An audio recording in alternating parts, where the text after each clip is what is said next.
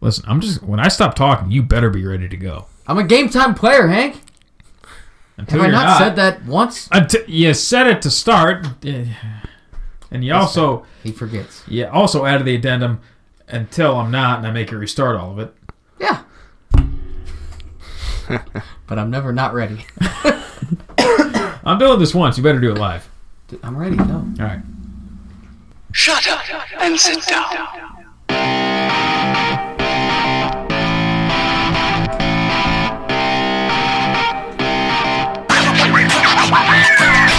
And welcome to the Week 14 edition of the Black Swarm Podcast. I'm Rob Antonell here with Hank Pfeiffer. Hey, hey. And tonight we have a special guest with us, co-defensive coordinator of your Massillon Tigers, Coach Spencer Leno. So how's it going? It's going great, guys. I'm glad to be here. Thanks for having me on. Hey, you're welcome anytime. And, uh, you know, before we get into the conversation, as always, go follow all our crap on social media and iTunes, SoundCloud, all that, at Black Swarm Pod on Twitter, the Black Swarm Podcast on Facebook, SoundCloud, iTunes. You know, subscribe. You'll see the. Uh, our pod, the episode will pop up as soon as it uploads, so uh, that's probably the best way to listen to us. And uh, also shout out Simon Says, our sponsor. You know, JP Simon. Go down to Lincoln Way. He's on the um, uh, the north side of Lincoln Way there. I'd love to tell you the address if I remembered it off the top of my head. It's open now too, man. You get down there. Yeah, so make sure you go down there, you know, get yourself some new apparel. Um, they have the new three-peat regional championship design out, so uh, make sure you go down there and get one of those as well. So, yeah, uh, I guess we can uh, just get right into it, talking about the three-peat regional championship. You know, big win over Akron Hoban, 17-14. I think, uh, you know, we went into halftime at that score, and we all thought, okay, let's see some uh, offensive firepower coming out second half, and punt fest. There's there's two kinds of punt fest, really. There's horrible offense and great defense, and it was strictly great defense that entire second half. So that's kind of why we got you here, Leno. So, um, what were your thoughts like overall on the game? Uh, I mean, our kids, man. Ever since the loss last year to Hoban, literally the next day, and I know as a coaching staff, uh, this started literally the next day. We we wanted to be in that spot again next year. We wanted revenge on Hoban because we felt that we outplayed them, and you guys all saw it last year. We thought we outplayed them in the second half, and to see a group of guys just buy in uh, for that long and, and focus on that goal. And it wasn't just beating Hoban. Uh, obviously, we, we wanted to be put ourselves in that spot and embrace the process, all that stuff, step by step, each week, one week, one game. But just to see those guys set a goal for themselves and and have that hunger and that edge about them for that long and to finally capitalize on it, man, it was it was a special thing. Yeah, I mean it was it was a great game, and uh, I mean I know it's something that we've really been looking forward to all year. You know, it's that thing that's nobody really talked about, but we all knew. Chances are that you know it could definitely happen this year, and you know I definitely agree with you. Last year in the state championship game, that second half, it it definitely seemed like you know we we kind of had some momentum going through the whole time um, you know, a little bit more ball game, you know, maybe we would have got there. But um, in general, how was it different, uh, the Hope we played this year versus last year? Well, obviously, uh, hats off to Hoban, man. They're they're a great football team. They were last year. They were this year. Um, you know, I mean, I just think our kids. Man, I don't know if there was anything really different. Um, we just really focused on little things that we had to do. Uh, you know, preparation throughout the week to get things done. Uh, defensively, we you know we switched up some of the game plan that, that we had last year. Some parts were similar, some were different. Uh, we, we we used last year's film uh, to really help us set up our defensive game plan. Uh, I mean, you know, the kids obviously bought into it, practiced their butts off all week, and uh, you know, we just preached all week. We got to get an edge on them. You know how, how we practice this week's how how we're gonna play on Friday. So the, the kids really embraced that and bought in. Yeah, I know. Um, I I had a thought kind of like right when we were walking in and saw the team warming up. I'm like, oh, we got these cats. not because they looked any smaller or any you know any less athletic than they always are. It was just um, in my mind, white jerseys with gray pants is not a look you carry into a big game. Right. That's that's like something you burn, you know, in an early game against a scrub team, like not scrub, but you know, like we wore that against Warren this year, against uh, Glen Oak last year. That, you know, that's something you kind of burn early. It's a nice look, but uh, you, you come into that icy whites or more team color. I, I I'm gonna be honest here. All right, I have been on record saying how much I hate white on gray, mostly back from my baseball days. But in general, I hate white on gray, and I had no idea they were wearing white on gray until you just said that. yep. I Correct. think I, I look I look completely past that. Nope. First thing I noticed, gray pants. Oh, I'm like, boy. yep, we got it. yeah, that's I get it. Yeah.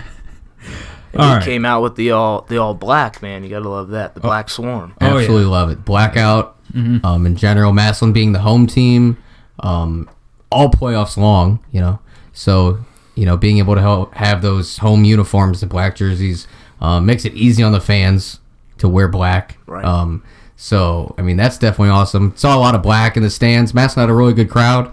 Um, so that's something we look look forward to as well. Um, so diving into the game a little bit more, uh, Hoban, an amazing team, right? Coached very well. Um, what were some things that you noticed that you know they might have done more towards us, like something designed towards our own defense? Was there anything that you saw? Well, I mean, last year they, they really got us in that uh, that tight bunch formation. They ran quite a bit of that, and they had a really good fullback last year. I know the running back. They had trained him last year. Then number twenty one, I can't remember what his name is off the top of my head. He was their other running back who actually took more snaps in training because training was playing so much uh, defensively. Uh, but their running back, I he he ended up going to Wisconsin, uh, so that was a big part of it. Uh, they were they were really good up front last year. Um, you know, and again, like I said, we we really used last year's film to see how they would attack us and what they were thinking, and trying to think of what trying to see what they would think we were gonna do. You know, when we dissected the uh, the Saint V game a little bit because Saint V's defense is similar to ours, um, but they're a team who wants to to kind of get you out leveraged, Hoban, and they want to attack the the bubble side, uh, the, the bubble side of our defense, which is the shade five side of the defense. So we wanted to try to put our guys in position to kind of make it harder for them to attack that area of our defense. You know, and, and a lot of offensive coordinators will tell you, I guarantee you, Mazer and Trox will will tell you guys uh, certain plays, certain situations you want to, at least in the run game, attack that that shade side. So we knew going into the game that we wanted to have a game plan for that, and we knew that they would counteract it. They have they have a good coaching staff, good offensive coordinator. So So the one thing that I noticed, um, and I'm sure there's great reasoning for this, but maybe you could dive into a little bit better um, than we could. Um, one of our most recognizable defense linemen, our nose tackle Manny. A lot of times we saw him not on the field or on and off. Uh, what kind of schematics were we looking at to try to go against what they were doing? Yeah, so depending on down the distance and, and everything we do in our, our defense, man, there, there's a reason for it, you know. And, and it may seem at times that, that we're basic, um, and to be honest with you, we are we are basic, and we and we want to be basic. We want our, our kids to have simple rules, simple alignments. we want them to get after it.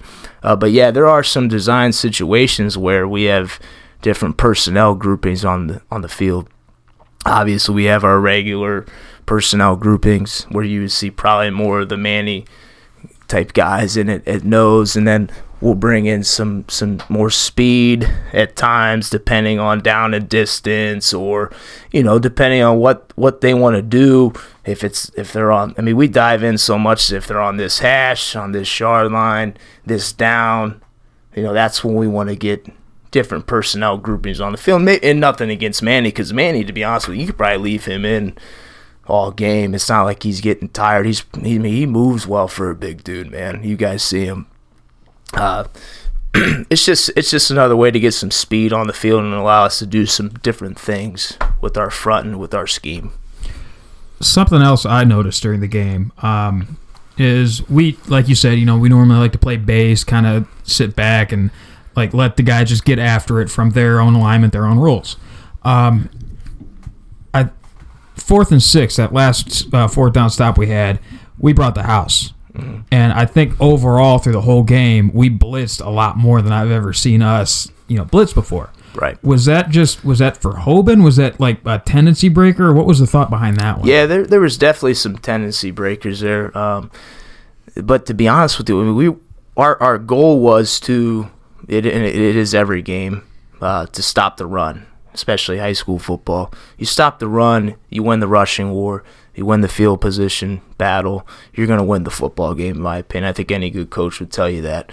Uh, but I think we, we we felt comfortable stopping the run, and I think they we we sensed that they knew that we could shut them down. Whereas last year we couldn't shut down the run game uh, for whatever reason. You could blame it on whatever you want to blame it on, uh, but I, I I think we put them in some situations that they didn't want to be in, and their quarterback now.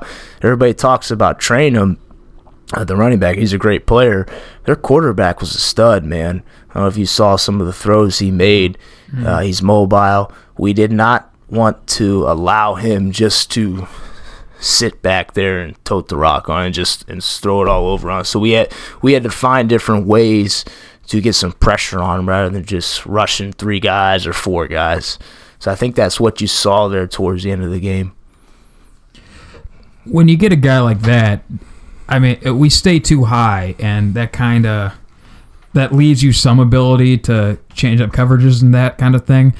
Did we like change up, you know, switch up coverages much, or was it just kind of like staying back in our base, base, pretty basic rules, and everybody just doing their job? Yeah, like, and I said it before, man, and I think Coach Elder. I don't know if you checked any of the Avon papers up in the Cleveland area. He's he said it as well. I mean, we're we're a basic defense. We defense. We believe in playing in our base. I mean, you, what you saw there is our base coverages we've been running since hell our, our scrimmages. Um, so we we want our our belief is not to. We want to be basic, uh, and and I guess some people may think, well, if you're too basic, then the offense is going to get a beat on you. Well, yeah, but uh, also our kids are perfect and can perfect that simple scheme, and they know where to be, where the offense is going to be, uh, where I need to align, you know, what fit I need to have eh, by by being basic and not overthinking things. So I mean, you you saw us playing our base stuff that we we've played all year long, and and, and that's not to say from week to week that we um, we don't adjust for certain things that we're going to see offensively. You have to do that to be a good football team, uh, but our our base structure is always there from week to week. Yeah, I mean, schematically, you know, we're, we're trying to stick to what we do, and you're going to game plan around it on a weekly basis. Um, with Perry, the week beforehand being a somewhat different offense. You know, I know it's not the traditional wing tee, but it's still different than what you see a lot. Um, did that hinder your game plan going from one back to from Perry to Hoban, or was there a quick transition? Uh, there, there was a quick transition. I mean, Hoban was very good and, and very good offensively in what they, they did, but they, they weren't overly complicated by any stretch. I mean, they, they came out and, you know, spread and wanted to run the football. Had a couple different, every week there's going to be some kind of funky formation and offense gives you that you're going to kind of adjust to and plan for. Uh, but I don't know if that really affected us. I know, if anything, I mean, I think our kids, with how fast the run game was uh, with the wing T, man, I thought it prepped us well against Hoban. Focusing us to read our keys. I mean, you guys know wing T. If you if you don't read your keys, man, you're lost. So I mean, you got to be very disciplined. Uh, you know, and our kids take pride in that and understand. It's it's that whole do your job mentality that our kids have really bought into. They know their role. They know their spot. Uh, what they need to do. Yeah, you said about like facing the wing tee and reading your keys, and that's when an offense is on schedule when they're doing what they want to do.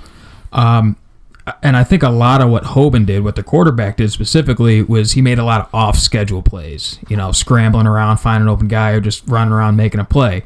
Um, how difficult is it to prep against that, and how much do you have to prepare for that schematically versus like just knowing your guys are going to be sound and having an answer for that in your defense? Right, and that always adds. You're exactly right. That ad, that adds another element uh, throughout the week when you know you're going to face a quarterback who can scramble around and run the football and run some some zone read stuff. Which to be honest, we haven't seen too many uh, true zone read teams, uh, option type teams this year. A couple of them who've been good at it, but um, that that definitely adds another element. You have to prep through, throughout the week. There's different things we can do schematically uh, to kind of, I guess, spy the quarterback. We do some different things. Um, you know, and, and, and at times we'll we'll get an athletic quarterback in there with the scout team. Our kids do a good job, and we'll, there'll be times when we put on the scout card, hey, quarterback, scramble around and get our guys used to, to fitting off of him. Yeah, let's talk about the second half of that game where, you know, just the defensive battle.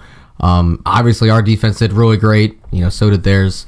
Um, probably one of the first times that a lot of our players have had to go into that situation where maybe a shorter break than they're used to or a tougher situation. Um, I remember one point, you know, it seemed like both offenses were kind of stalemated, and our punter was out punting their punter, Right. Uh, five yards at a time. Is what we kept saying.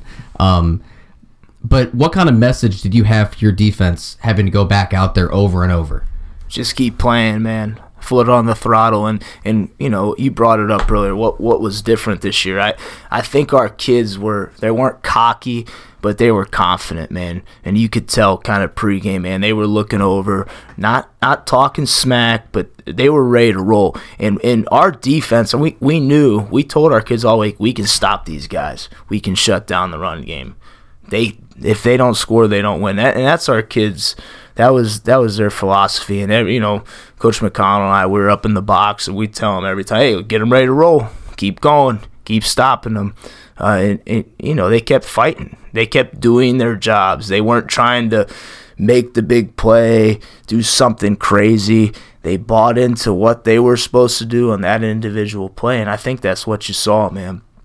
The kids just buying in, uh, doing things right, attention to detail. Um, yeah, just proud of them. So that's just like the attitude that that defense always has. You know, it's not like looking at the offense like, okay, we can't get anything rolling. We got to step up and do our thing now. It's just we're gonna keep doing our thing. We're gonna keep doing our thing, man, and and just the the black swarm mentality, right? It's a podcast, right? It's a mm-hmm. podcast name. Yep. The, the black swarm mentality. Our kids love that. They eat it up, man. And and here's the thing, and, and kudos to our punter as well. That's huge. Talked about field position a little bit. I mean, for you know our offense, it struggled a little bit, but it is what it is. That's going to happen. We had to pick up the slack, but you know I don't know if people people noticed how important that was that our kicker. I know you guys do. Our punter, man, he was he was getting after it, pinning them back, and I mean that helped out a lot, big time. Yeah, like Rob said, you know, we were saying we were winning the field position five yards at a time. Yep. And honestly, I give game MVP to uh, to Magnus. Yeah. Just booming those things. And kickoff too. He put I think he put one in the back of the end zone at one point. It was like he had himself a game. It's the best kickoff coverage team I've seen in high school. I'm, I'm just being. I tell Coach Jar that all the time. It's unbelievable. Yeah, I mean, we definitely won the field possession game there in the second half, and I think that's ultimately what you know helped us. Um, you know, there, there's so many times in you know high school football where you put your punter out there over and over, and eventually somebody shanks one, or a bad punt or bad coverage, and somebody breaks off a return, and it completely flips the field. Um, so I think us being able to gain those yards, you know, punt being a good play for us. Absolutely. You know, we're going down five yards at a time. Um, with with you and McConnell up in the booth, um, I know when we talk to the offensive coaches, they talk about how they huddle down on the field. They talk real quick. They all break up and talk to their kids. Um, how is the relationship with you and McConnell up in the booth together? and then who are you relaying all your information down to um, when our offense is on the field? Yeah, it's a good question. Uh, uh, up in the bot, we, we we get along great up there. I mean, there's we, there's no egos um, on our defensive staff once, so Everybody questions things. Everybody listens and talks through things. Uh, I, I predominantly kind of watch the box up there, the the D line linebackers run game wise, and he kind of watches the shell. Uh, we also have uh, Coach Bo Grunder, who's at our middle school. I'm sorry, uh, he's he's with our freshmen. He watches the far side routes that Coach Hack and Coach Jar can't see. So Coach Hack, Coach Jar will watch, you know, our sidelines routes. I'll watch the box. Coach McConnell kind of he, he watches probably more of the shell, but he kind of watches everything. He call, he's pl- calling the plays. Um, and then what what I do is when I have an issue with you know D line or linebackers, I'll relay that message to Coach Weber or Coach Simon. And really, I mean, our staff, our defensive staff is unbelievable. I mean, it's it's unbelievable. Coach Coach Weber, who I trust, he's coached inside linebackers. He's typically the one I'll I'll talk to to, to get my linebackers ready to roll and, and know what they're doing. And uh, Coach Simon, obviously with the D line, then Coach Weber, he coaches the defensive ends, and then uh, obviously Coach Hack and Coach Jar will relay the message to the DBs. But you know, just being able to work with, especially guys that coached me, Coach Weber, Coach Hack. I have a, I mean, you guys played for me. I have a crap ton of res- respect for those guys. I still look up to Coach Weber to this day, man. Look for him for insight on different things. I mean, you talk about a great man, a great coach. Two two great guys on staff to have. So you have all these guys, like it's their responsibility for certain things and coach up players and this kind of stuff. Do you have like any one coach that is responsible for yelling at the referees when they royally screw up their or just blatantly ignore certain things going on in the field? Well, we're we're told now. Obviously, up, in the box, I don't have that issue. I will. Co- Coach McConnell I will be will be screaming in the headset at times when there's a holding or a legal man downfield, whatever the case may be. But that's a head coach thing. We try to just not touch that. Um, you know, I get, I got guys get fired up and emotions get rolling, but it can be frustrating. You know, especially when you're up there in the box, you can't say anything or make any, I guess, smart comments. But it is what it is. You guys know that it's, it's part of the game. You got to deal with it, battle the adversity. Eventually, the breaks even out. You know, and to be honest, I don't, I don't think the refs were all that bad towards us uh, in the opening game. I thought they're pretty pretty fair for the most part. The fans may not think so, but I think overall it's been since Gateway in my mind. They've just been bad. It's not like we're getting hosed or the other team's getting hosed. It's just in general it's been bad refereeing. yeah, Either like Gateway or Barberton where, you know, guys want to get their show time, you know, throw their laundry on the on the field every other play, but we haven't been getting hosed, which is nice to see. It's just been Yeah. horrible all around. So one quick question, yes, and then a real question. okay. Um, so the last two weeks we've had a six-man crew for refereeing. Is that abnormal? Is it usually five or seven? Am I wrong there? Hell, I, I'll You be honest. okay. I, I'll be honest. I haven't even paid attention. I, that. I've always been under No, the that's a impression. good question, yeah. I've always been under the impression that it was either five or I, seven. I want to say maybe as you get deeper, there's they bring a couple extra guys. yeah, I I think it started at five, then they went to six, and I think the state championship is seven, or maybe Final Uh-huh. Four th- and state or right. seven. I think they add more. I know my my wife's uh, uncle. He refs, and I want to say he was at the Perry game, but he wasn't. He wasn't one of the guys, but he was there doing something. I don't know if they bring guys in for extra help or have like a sub in case one of the guys gets injured. Or, Yeah, I mean, I know they uh, for bigger games, probably in the playoffs, they usually have a sub or at Right. least somebody that in the press box that watches over the refs to you know. yeah. I know they're getting. Eva- them. I know they're getting evaluated bigger. Um, but the one thing that I always kind of thought was odd is that they went to a six man crew because I, I I didn't think that was a normal thing. Mm-hmm. So like when you're doing a six man crew, you're basically adding a guy into a new spot that's he's never done before, really. Right. Um, for that matter, in the playoffs, for people that don't know, a lot of these refing crews are made up of different refs that get voted on to become playoff refs, and chances are they'll be doing a different position in the playoffs than they would have done all year. Okay. So they might have been a side judge all year long, and in the playoffs they become a back judge, and they're like, "Well, I haven't done this all year long, but sure, I'll do it." Um, so you know that's just that's just for the fans. Yeah, you don't uh, you know one way or another. but the actual question Uh huh. there's obviously a human element when it comes to referees in all sports. Is there any way that you can kind of prepare for that? Can you can you teach your kids ahead of time to ignore it? Can you practice, you know, getting held? I mean, what kind of preparations can you take besides just yelling at the refs? Yeah, number one, I think you got to tell the kids, hey, things aren't going to go our way. There's going to be some bad calls. You know, we may get some calls. Uh, so they have to be able to mentally handle that. And as you know, that's that's hard probably for a lot of high school kids to do.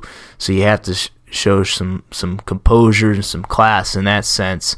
Uh, but yeah, uh, there are situations where if we see a, a fullback, for instance, or a, a tight end who's who's blocking down, or a D end, or a, a linebacker who holds a lot on film, uh, number one, you could tell the ref pre-game or during the game, hey, you know, we're check this out. This guy's getting held, and then we we will. I mean, there'll, there'll be times uh, during practice when we tell those scout guys, hey, grab grab them, and I know I do it in my, especially my individual drills. I have the scout guys kind of grab the linebackers and force them to rip off them.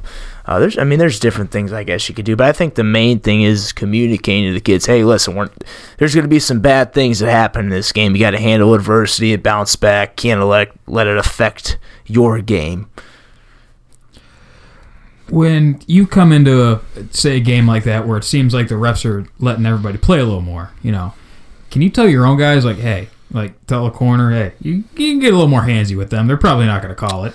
Yeah, I mean, I think it, it just you want to stick to what you've been doing.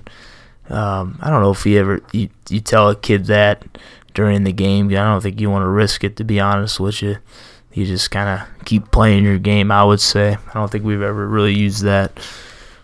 Fair enough. That's just my own personal theory Right. of if you you teach a corner to just pass interference Yeah, it- every play, the refs probably aren't going to throw the flag It- every it- play. And you're right. I mean, you, you got to tell kids, I, and I tell my kids all the time. I mean, we want you being nasty in between the whistles. I'm not saying being cheap or anything like that, but we want you to. We don't want a bunch of, you know, choir boys out there, right? We want some some pricks out there in a good way. Uh, so I, I think that would probably be maybe a message we communicate. As long as it's smart, you're not being a jack wagon who's going to get us a flag. what was that phrase there? A what? now? A, a jack wagon. Jack wagon. Jack. Okay. No? Uh, no. I Never heard just that heard one? it. I heard Jack and then something, and I wasn't sure what. Jack wagon. yeah, Jack wagon. Okay. Hill jack. It's clean. Yeah. It's a clean term. Yeah. I I like it. I like it. I want to say I maybe got that from Coach Troxler. I don't know. I would believe that. Uh, yeah, Yeah, yeah, yeah. That, that would fit. I can hear Say him. it a little bit more confidently next time. Right. I'm, I'm on Put a little Yeah. put a little southern twang in I- there yeah. too Yeah. when I say it. Like, I, I can hear him calling someone a jackwagon. Right. That has happened. Yeah. Okay. Um, so you brought up earlier about how since we lost last year to Hoban, that you know getting back, playing, and beating Hoban was a a big goal this year. But that was only week 13. We still ideally have two more games to go. How do you keep the kids like you know from like that what we see a lot that McKinley hangover type thing uh, from you know kind of crashing after this and keeping them rolling through these last two games of the season. And that and that's a concern, man. And every year at the McKinley hangover going into week 11, and definitely you could consider this win uh, one one of those types of, of wins going into to Avon. Uh, I, uh, Saturday morning, we brought in our kids for film. You know, we, we watched a little bit of Hoban. You know, we talked about, at least as a defensive staff, I'm not sure what the offense the guys did, but maybe watch a couple clips and put Hoban to bed, and we're going to move right on to Avon. uh, and, and we brought Preston in and and Creek Bomb and some of those other seniors and said, "Hey, listen, man." Uh, what what's what's the demeanor of the team? What's the attitude of the team? Do we feel like we've arrived? And Preston, Creek Bomb, Richards, those guys, they said, "No, we're not done yet." So I I think just communicating to the kids, like, "Hey, you set out a goal for yourself, 15 for 15. We're not done yet. Yeah, we achieved something that we wanted to achieve, but I mean, how many how many guys or how many teams have we had that have done what we just did last week? Regional champions, right? You guys have seen it. Everyone's seen it who's listening to this. Uh, we want to go the distance. We want to win the ring. And I think that's been the message all week. Like, hey, keep an edge. You still got to be hungry. Can't be satisfied. So I think just communicating to the kids that message helps. So with that, like know, we've had it the last two years that the 15 for 15 and expectations around the program, at least the last couple years, have been high. And there's been other points in the you know in Massillon's history where it's like, okay, we we expect to win a state championship, and anything less than that, like this particular season, is a bit of a letdown. What's it like, kind of like riding an entire season with that expectation, with that goal, especially back to back? Yeah, and I, see coaches on all levels go back and forth with this, and and I hear guys say, you know, we don't even want to mention state championship and, and winning a state championship. We don't want to put that in our guys' head. We want to take one game at a time, and and I think there's some truth to that. But I I've always been a believer in setting a goal out for yourself. I don't think there's anything wrong with communi- communicating to your players, hey, we want to win a state championship. And obviously, that's this town's goal every single year. That's just the way it is. And I don't see anything wrong with that. And I know some coaches may say you don't want to say that right off the rip and think too far ahead, but I, but I disagree. Now, obviously, uh, there's a process behind all that, and especially with this generation today, they think everything's going to be instantaneous, and it's not. And you have to get kids to understand that there's a process to it the weight room, conditioning, grades, film, uh, two a days, all that stuff. Uh, but as long as you tell them and let them know that in order to achieve that goal, I have to do A, B, C, D, E, F, G. I, I don't see any issues with aiming high. I think it's a good thing. Yeah, I mean, we definitely have high expectations here in Massillon, especially after the last few years. You know, three years ago, we made it to the Final Four, lost to a really experienced Winton Woods team. Last year, got to the Final Four, faced Winton Woods again, and we beat them, moved on to states, lost to Hoban. You know, so this year, a little bit different because we played Hoban week 13 instead, but we got there, beat Hoban, you know, so we're kind of carrying on year after year, getting, you know, net past that hurdle we couldn't get past the year before. Um, so I definitely think we're we're right on the right track, and we have the expectations. Um, you know, you got to take it one week at a time, 15 for 15, but you know, there, there's a lot of numbers in the 15. You know, you got to get past 12, 13, 14 in order to get to 15. Um, I mean, and with that, this year, number 14 is Avon. So tell us a little bit about Avon. Um, they've been really good, you know, for how many years in a row now. We just haven't really seen a lot of them. Um, so just tell us, you know, how what their, what is their program like? What are we going to expect on Friday?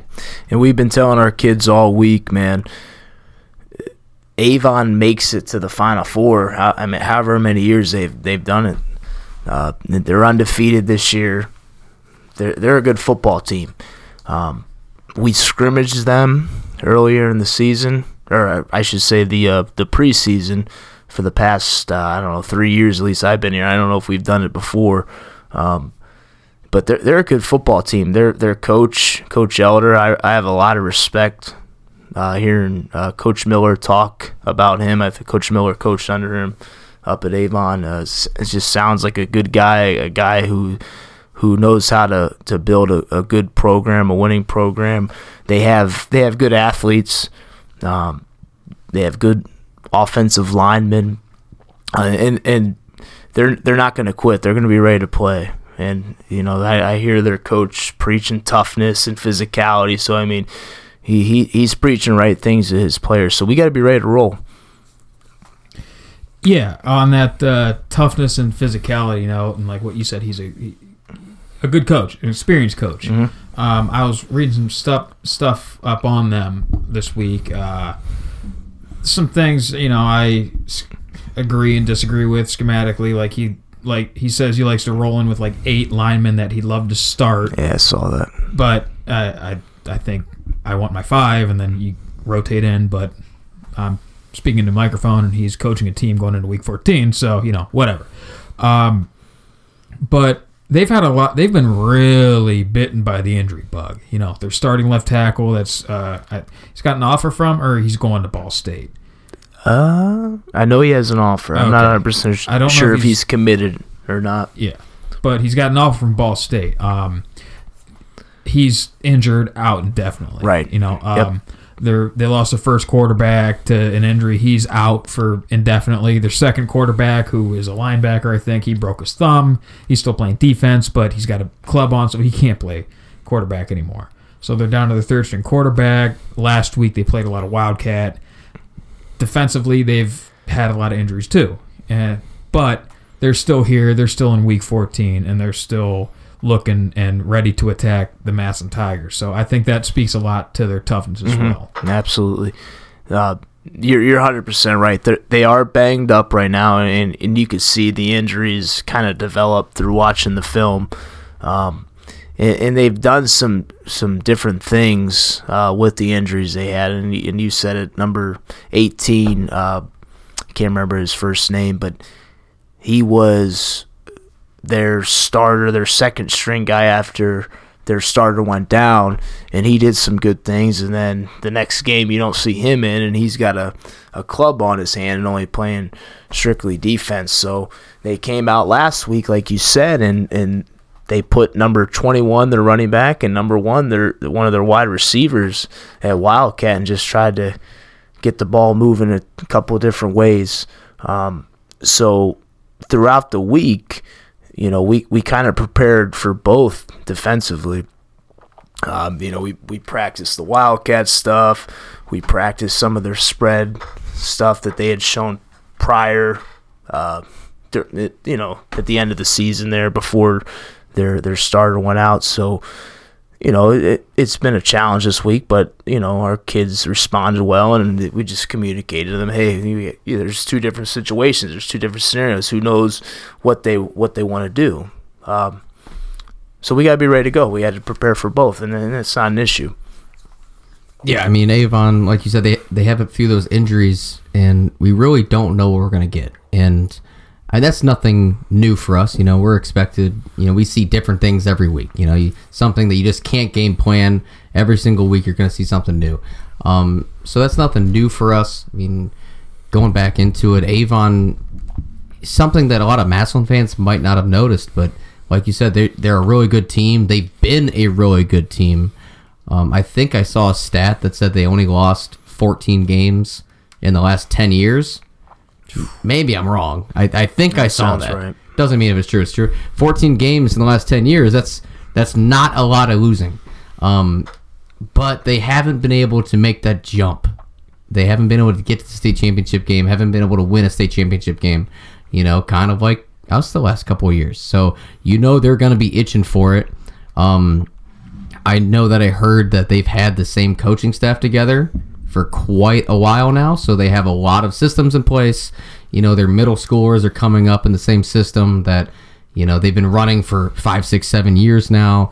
So uh, I don't know if you've seen much about their defense that you can really dive into it um, in depth, but I mean, uh, I don't think they gave a lot of points last week even with these injuries, um, do you know much about you know what they run or you know what some of their strong points might be on defense? Right. Yeah. They. I, I know defensively, and I run our scout team defense as well. They they're an odd stack defense, um, and obviously those of you know Odd Stack know that that, that they want to bring pressure in different ways and blitz guys and kind of you know disguise different things and confuse an offense.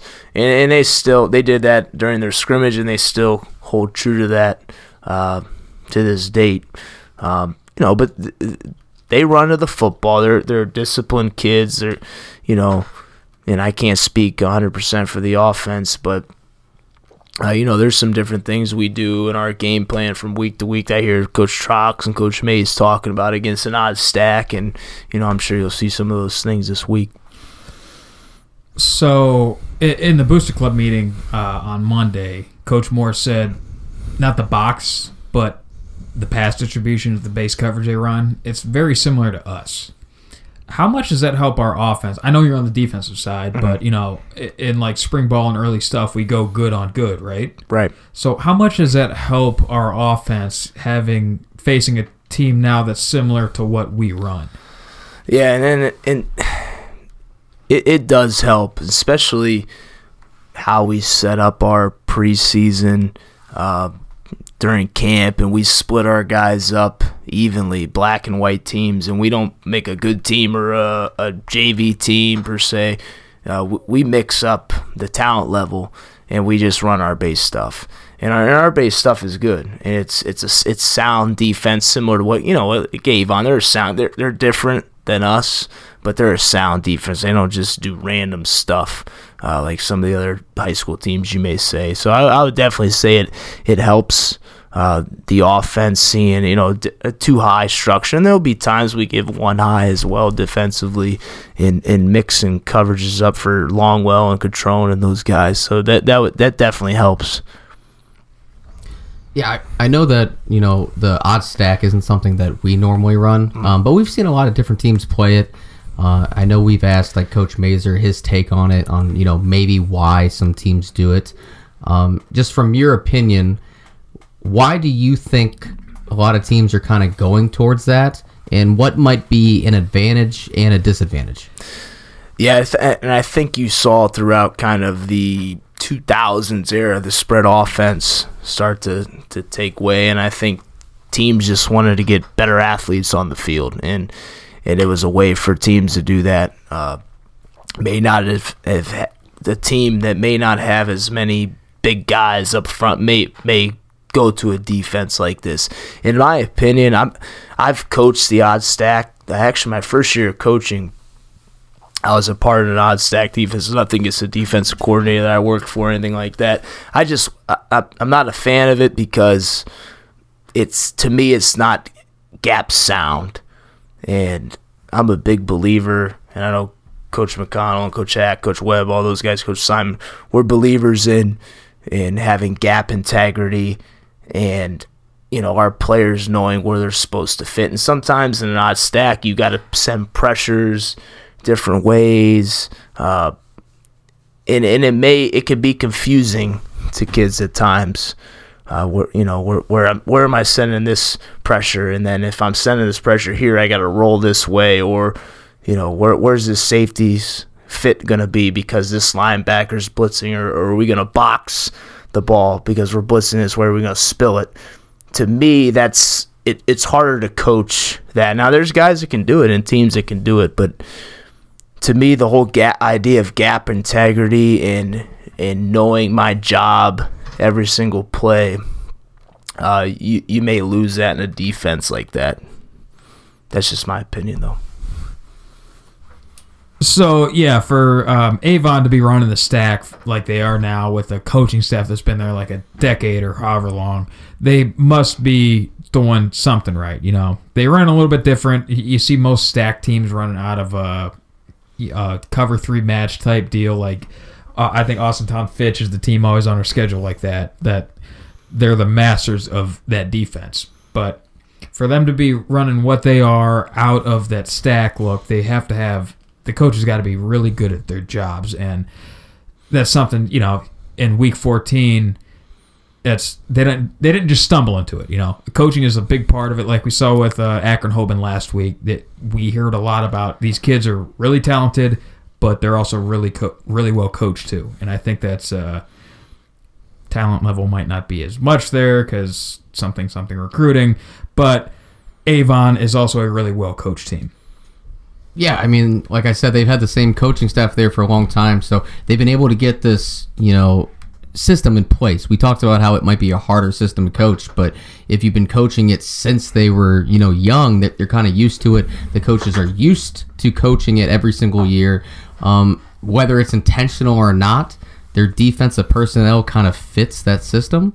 So, you know, if you're just looking at their roster on paper, a lot of people might say, hey, that sounds like a team that might run the odd stack. Um, you know, they didn't get there by accident, like you said. They've had a hard time getting past, you know, Hoban or the Final Four the last couple years, but they they're getting a lot of these things in place. With that being said, this odd stack has been something that we've seen quite a bit, and we've had a lot of success against it offensively.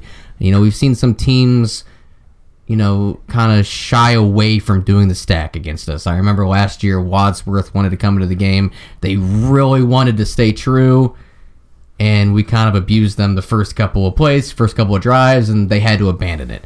Um, so, I mean, just in general, as a defensive coach, you can prepare a lot based off of what you've seen from the team all year, but how much do you take into account what a team might change to be every single week just for you? Yeah, you, you have to go into each week uh, defensively thinking, okay, here, here here's what our game plan is. How are they going to react to it? What's what's going to be their adjustment? And and we try to, as a coaching staff, try to have uh, th- their thought process ready to go. And, and and we have a list. You know, every every week we say, okay, hey. Th- once we get into this to our over front, they're going to start running this way. What's what's going to be our adjustment? What's going to be this, this, and this? Okay, so I mean, y- you have to go into each game knowing, I guess, what what their next move's going to be. It's just chess match, you know. Uh, so I, I think that's a big part of it. And and here's the thing, though, you can't you can't overload the players with that information. You know what I'm saying? We can't say, okay, hey, you know, this is our game plan. But if they keep doing this, this, and this, we're gonna do this. You, you may confuse the guys. So you gotta you gotta be ready. You gotta be confident in your game plan. Be ready to roll with your game plan going in to the game, but just have those adjustments ready to roll and and know how you're gonna present it to the players halftime or on the sidelines, whatever the case may be. Yeah, I know when we've talked to the offensive coaches, they've always said that they like to look in the mirror and say, "How would I beat myself?" Mm-hmm. Um, so I assume that's something that you kind of figure out as well, more maybe game plan towards the offense. Um, but another thing that they said is they have just you know a memory bank of different defenses they've seen, different looks they've seen throughout the years, and with a more experienced team, you're you're able to look back quite a way. Um, is since you don't want to overload the players up front, is that something you can do at halftime and say, "Hey, remember when Louisville did this?" Um, or is it just kind of more of a schematic drawn on the whiteboard and show the kids? No, you can the offense. You can definitely refer back to different things we've done throughout the year. Um, and, and, you're right. Uh, w- watching tape of you know a, a team that may have have had some success and and something they did against us and saying, okay, hey, I guarantee you they have this film, right? Because you got to assume that everybody we play has every game plan or every film of ours, especially since we're Massillon. Um, you, you have to be ready to roll and say, okay, hey, they probably saw this film, so we got to have a plan for this if they try to attempt, especially if they have a similar type of offense or you know, like say they gave a tight end uh, formation this game, and, and, we know that Avon has potential to get into some tight end stuff. Uh, we have to be ready to roll. And then, yeah, you, you can definitely try to simplify things for the kids, uh, you know, to make it relatable. Not to get too into comparing offense defense and using the offensive guys as like springboards for the questions, but I remember talking to uh, Kale about preparing for Hoban, and he said, you know, we watched the last three, four games plus how they played against like offenses. do you guys like try and see how they played against uh, how teams played against similar defenses? And is it do you guys look at similar coverage similar box structure both neither? How do you guys approach that Yeah, absolutely. We when we watch film, we'll watch every film that we have and try to see different tendencies, formations, whatever the case may be. Uh, personnel, that's a big thing for us is seeing who they're bringing on the field for this certain formation. Um, but but yeah, we we definitely uh, we want to we want to be in the best uh, front that we could be in. And I forget the question. What was the question again? I'm sorry. do teams um i forget the question now do you prepare for teams like Oh, yeah. watching film how they attack Yeah. defenses do you yeah, absolutely. So so yeah, so we're we're you know we're a base under front. Uh, we'll we'll watch you know like a, a Saint V or something like that to see how they you know ran the ball or what their blocking scheme was like or or or what their what they want to do pass pro wise to that to that front. Uh, that is definitely probably more helpful for us as a defense than looking at an odd stack, for example. You know, and similar for offense. You know, if, if an offense turns on the film and they see that the the defense was defending the wing T the week before, probably not going to get much out of it. You know, I think Coach Trox has talked about that before. You know, there may be a couple things, but um, yeah, probably not going to get much out of some of that stuff. You want to look at similar type defenses. Yeah, so one thing that um, we've got out of the offensive coaches and you know how they feel out a game, um, and even going back to last year when we interviewed Coach Jarvis, um, I remember him saying that if you had to pick one, it might be easier to adjust your defense than it is an offense. Is there ever a period of time where you're kind of feeling out a team early in the game to see like like this this week are they going to come out in the wildcat and base out of that or are they going to base out of you know their base offense um, do you ever just kind of go out there and just run your base stuff and feel out a team and adjust as you go Yeah, absolutely. And again, and, and that's that kind of fits us defensively. We're a base, we're a base defense, anyways. Uh, so so that definitely helps the cause. We don't just go out there, uh, guns ablazing, saying we're gonna blitz right off the rip for no reason whatsoever. And there's some defenses that do do that. Um, but yeah, you you want to see what they're going to give us uh, formation wise at first, and and there's always going to be some wrinkle that an offense gives us that we have to be ready to adjust to that we haven't seen on film. You know, you know, Hoban gave us some things. We had all, you know, we had all their games. We watched all the films, and you know, they gave us something we hadn't seen. We had to adjust to it, and, and we anticipate that going into it. one thing that uh, has really emerged as of lately is um, you know we didn't do it early in the season andrew wilson lamp playing some defense um, and you know getting reps you know most of the weeks that, that i can re- remember since mckinley um, with our defensive backfield in general mainly our you know our corners we've been rotating a lot of guys is there a rhyme or reason as to maybe matchups or down and distance? Or we just of feel different players out, ride the hot hand at corner?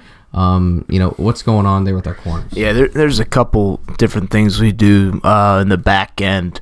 Uh, num- number one, pro- I guess I would say is personnel. What per- personnel the offense is bringing on the field? Is it going to be a more heavy run type set? Are they going to get uh, double tight ends, uh, 32 personnel, three backs, two tight ends? obviously, we don't want a uh, DB type body in there. We want to maybe bring in a safety guy or a hybrid type guy uh, to help stop the run. Um, and then at the same time, man, we want to get our best football players on the field at times, especially against a a good team like Akron Hoban, or you saw it in the McKinley game. McKinley was a good football team this year. Um, it, and I think what you see is just us saying, okay, you know what? It's crunch time. Uh, we got to get this done. We're going to put our best football players on the field. And and Andrew Wilson Lamp, man, he's he's a heck of a wide receiver, and he could play a little bit of corner as well. Um, and, and, we know that Akron Hoban has some athletes, and, and we really liked uh, Lamp in some you know different situations matchup wise on on their guys. Kind of in the vein of uh, of coming up adjusting on the fly. Um, do you ever get like in a situation where it's you, you feel like an offense has a beat on what you want to do defensively and they're trying to attack that because I know that first touchdown that Hoban had when they ran out of that uh, they, that deep pass to Fox out of the nub trips. I watched it, watched it, watched it again, watched it one more time, and it, it seemed like that they purposely put him there to get that matchup on Hodges because they kind of expected what coverage we were going to have out of it. And without getting too in the weeds, is do you guys ever, do you see that much like specifically attacking certain yeah. players? Eh. And how much like leeway is there in our structure for you to adjust to that? Yeah and here's the thing they they're a good football team right? They have good coaches on their staff and there's other good coaches that we face. They watch film too. You know what i mean? They they see what we do. And here and here's the thing and i talk with the offensive coaches about this all the time we're drawing stuff up on the board. At the end of the day, uh, you know, people got to remember offense always has the marker last. You know what I mean? So defensively, you know, there's always going to be something uh, that I guess is is not the best situation for us to be in on this particular play. Um, so yes, obviously, if something like that does happen and they exploit us, then we better make an adjustment, or else they're probably going to keep going back to something like that. And I, and I, I think the the formation you were talking about, we did have, you know, we adjusted to that. Yeah, and I, you know, like most anything else we talk about, we made that in-game adjustment mm-hmm. well, and yep. you. I don't recall seeing them attacking that the same way they could for the rest of the game. Um, I, I'm kind of uh, at the bottom of my football talking tank well, whatever you want to call it. Rob, you got anything else left in you? I, I guess one last question, you know, just because the opposite of what you just said. Mm-hmm. Um, whereas an offense might try to find, you know, a weakness in a defense or a coverage, a formation. Um, I know we run a lot of base, but do you, how much do you look at the personnel of the offense, or maybe some formations that they run, and you might say, hey, we're a base, but they might have a weakness here or a bad tendency here. I mean, how much will that affect your play calling? Oh, it definitely affects our play calling. In, in personnel, number one would affect what bodies bodies we want on the field uh, in that particular situation um, what call we want to make, what front we want to be in. I mean, we, we, we dig deep into that stuff every uh, Saturday and Sunday. And, and again, yeah, yes, we, we do run a base defense. We want to bring pressure, but we're not just we're again we're not just one of those defenses to to blitz just to say we blitz. There's going to be a rhyme or a reason, you know. Uh, like I said before, on some of the the blitzing downs against Hoban and against uh, Warren you know, we'll look at the hash. Is there a hash tendency? Um, and if it's that particular moment on that particular down, yeah, we may we may do something, um, I guess, a little different. Um, but we we want to be in position to do all of our normal things um, and not, I guess, go too fa- far out on a limb um, we still want to stay within our structure when we do those things. That's awesome to hear. And uh, Rob, you look like you're done. I know I'm done. Just have two questions left for you, Spence. Yeah. I'll let Rob ask the uh, second question, our standard send off, you know. Uh, but first, my question. What song do you play the team getting them hyped up as you're giving your pregame speech right before they run out of the tunnel to go beat Avon. Oh man, I, am a I'm a Metallica guy. I, would play something Metallica. I know there was a couple uh, practices this year where I don't know who. I think it was Stu's iPad or iPod or the heck you call it, iPhone. And uh, I can't stand. I can't stand some of the music we listen to. The kids listen to this day. It's like they're just. It's a. It's like too. Um, too soft for a practice, and the, the kids like it. But when, when Stu puts on that Metallica, man, and it's and it's inside run, and there's just bodies flying everywhere. Man, that gets me pretty juiced up. I, I'd have to say something, something with Metallica. Something Metallica. Okay. Yeah. All- all right, Grandpa. Lean I sound on like your a, uh, iPad I- yeah, or I your sound- iPhone. Sound like a, Uh, I, I'm really showing my uh, Yeah. my meathead. You'd never Side. guess. Never guess this guy's under 30. right. old soul, and I mean old. It's not a bad answer though. So No, no. um I mean, yeah, if you're gonna get pumped up for a game, it's, it's got to I'm be. telling you, man, get you put- pumped up. Yeah. Put Metallica on during an inside run period, and man, you get It's different. Ugh. the kids may not say it, but they're they're juiced up. Just hits different. Yeah, it's sick. if you need a Over scout and over running again. back for inside run, and you know, got a l- large helmet and a number sixty-two jersey, you want to put it running back. as long as Metallica's on, I got your three yards. Yeah, There you go. got a There you go. couple, To got a couple. Yep. plays left in you. I got a couple. All right, so the last question, which I thought we were going to do this backwards. I wasn't ready for this one. Um, usually Hank asks this question since it's Hank's question. It's your question. I just tend to ask it. This this All is a hold on. question We might we might be miscommunication somewhere. you came up. I never asked. I never came up with this question.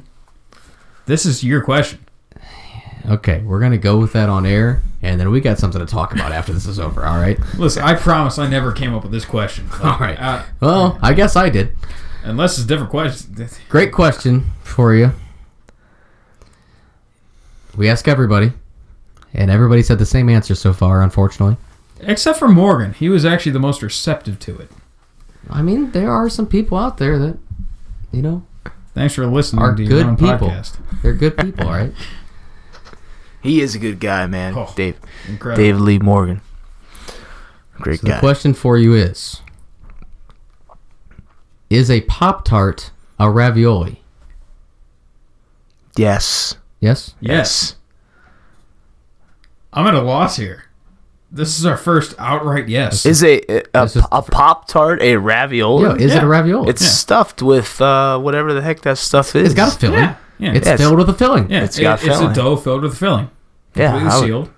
I would argue yes. It would be considered a ravioli. Okay.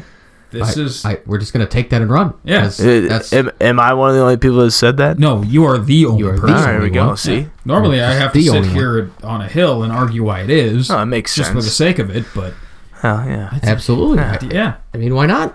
It's shaped like one. yeah. It's, It's imprinted around the edges. It It's- sealed. It's cooked like one. It, it is by not the letter of the law, but by a loose definition of the law.